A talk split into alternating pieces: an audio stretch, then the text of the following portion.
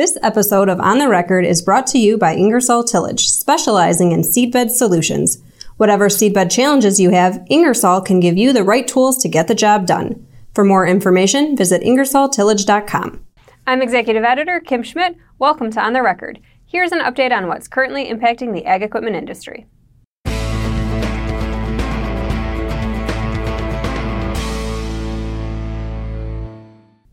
According to the 12th annual No-Till Operational Benchmark Study from No-Till Farmer, a sister publication of Ag Equipment Intelligence, no-tillers are forecasting an increase in the value of their equipment purchases going into 2020.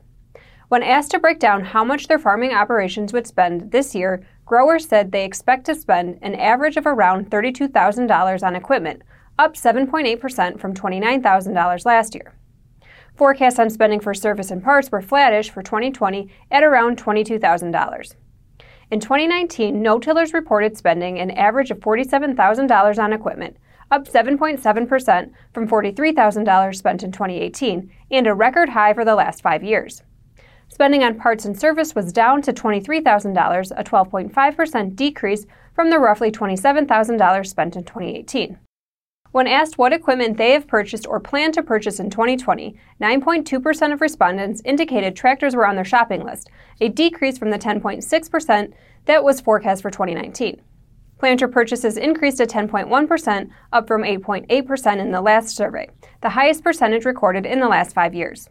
Combine purchases fell slightly from 5% in 2019 to 4.8% in 2020. Drills saw an increase to 4.3%, from 3.3% last year, while vertical tillage rigs saw a decline to 1.6% from 3% last year. Two recent reports point to an improvement in both dealer and farmer optimism. Ag Equipment Intelligence's latest dealer sentiments report shows dealer optimism improved to a net plus 14% in January, an improvement from plus 2% in December. This is the highest reading since August 2013, when a net 13% of dealers indicated they were more optimistic. Purdue's latest Ag Economy Barometer, released on March 3rd, shows farmer sentiment hit an all time high of 168 in February. The Current Conditions Index also set a new record high in February with a reading of 154, up 12 points from January. Expectations for the future remain strong from a historical perspective, although the index of future expectations reading of 175 represents a four point decline from its record high set in January. There was a modest improvement in the Farm Capital Investment Index this month. The index rose from 68 in January to 72 in February. Producers have been relatively positive about making large investments in their operation, including machinery and equipment purchases, going back to last fall. The index has ranged from 68 to 72 since November.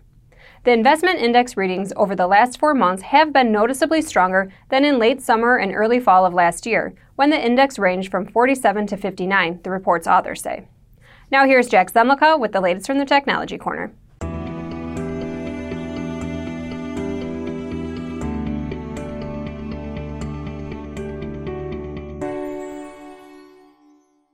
Thanks, Kim.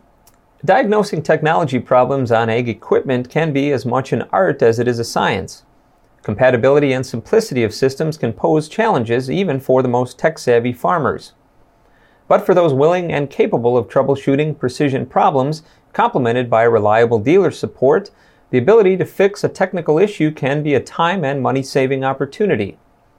At last week's Commodity Classic in San Antonio, I visited with DeKalb, Illinois area farmer Brian Voss, who shared his perspective on the Association of Equipment Manufacturers' efforts to provide right to repair informational resources to dealerships and equipment manufacturers.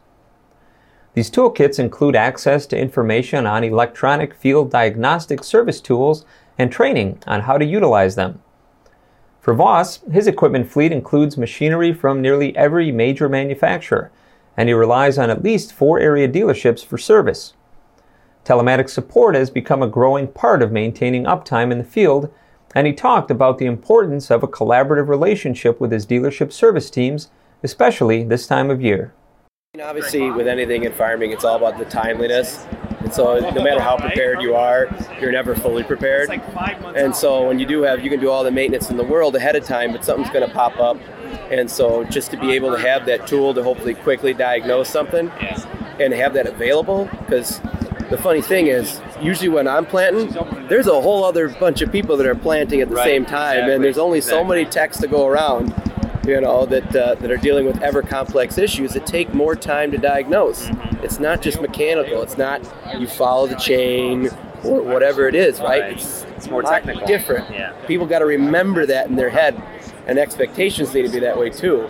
Um, and so that's why I just think just having this extra option for us, it was we had downtime in our sprayer, and they were actually able to use telematics on board for that to help kind of do some screen sharing.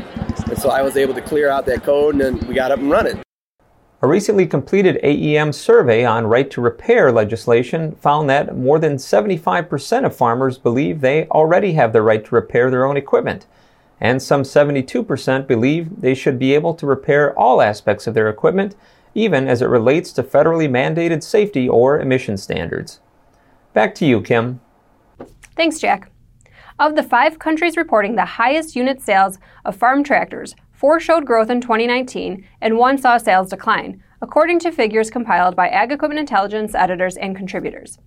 The US, Germany, France, and Russia saw total sales of tractors increase from up 4% in the US to up 25% in France, compared to the previous year. In Brazil, which is second on the list for volume of tractors sold in 2019, Sales fell by 15%. These sales numbers include all horsepower ranges of tractors sold in each country. Total tractor sales in the U.S., as reported by the Association of Equipment Manufacturers, is skewed by the sheer volume of compact tractors sold annually. In 2019, tractors of less than 40 horsepower accounted for two thirds, or about 67% of total tractor sales. Not including tractors under 40 horsepower, would leave the U.S. sales at about 81,600 units sold in 2019 versus 80,819 in 2018, or about flat year over year. On February 27th, Alamo Group reported record net sales in the fourth quarter and full year 2019. For the fourth quarter, sales rose by 17%, which was attributed mostly to rising sales in its industrial division, which were up 29% to $222 million. At the same time, its agricultural division sales fell by 7.5% to $78 million. Net sales for the full year of 2019 were $1.1 billion, up 10.9% compared to $1 billion in the prior year. The agricultural division's net sales were $350.7 million compared to $370.6 million for all of 2018, a decrease of 5.4%. Net income for the full year was $62.9 million versus $73.5 million in 2018. Commenting on the company's ag sales for the year, Ron Robinson, Alamo Group's president and CEO, noted positive signals for agriculture for the year ahead. Despite the softness in sales in various regions where the company has a presence, he said, We started to see some positive signs in some of the areas where we experienced challenges last year.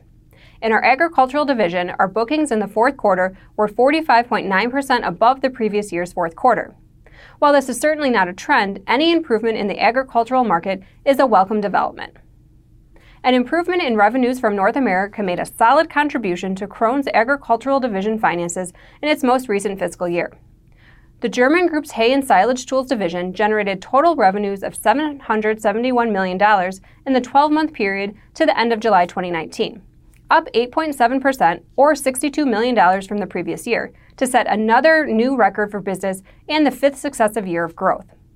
Krone North America, as a sales distributor, accounted for around 16% of that on a consolidated basis, up about 4% versus the year prior. Dietz Landhorst, president and CEO of Krone North America, credits the performance partly to an overall increase in the hay and forage machinery market and also to the new products Krone introduced to its pole type mowers and rotary grass rake portfolios. And now from the Implement and Tractor Archives. Known today for its hay and forage products, Krone got its start in 1906 in Spelle, Germany, when Bernard Krone worked as a blacksmith. When the second generation took over, the company had already begun building small farm machines and tillage equipment. Bernard Krone II took over in the 1960s, and under his leadership, the company saw its fastest growth in its history and also got into the commercial vehicle business. In the late 1970s, Krone developed its first round baler, which led to the company's specialization in hay and forage products. As always, we welcome your feedback. You can send comments and story suggestions to kschmidt at lestermedia.com. Until next time, thanks for joining us.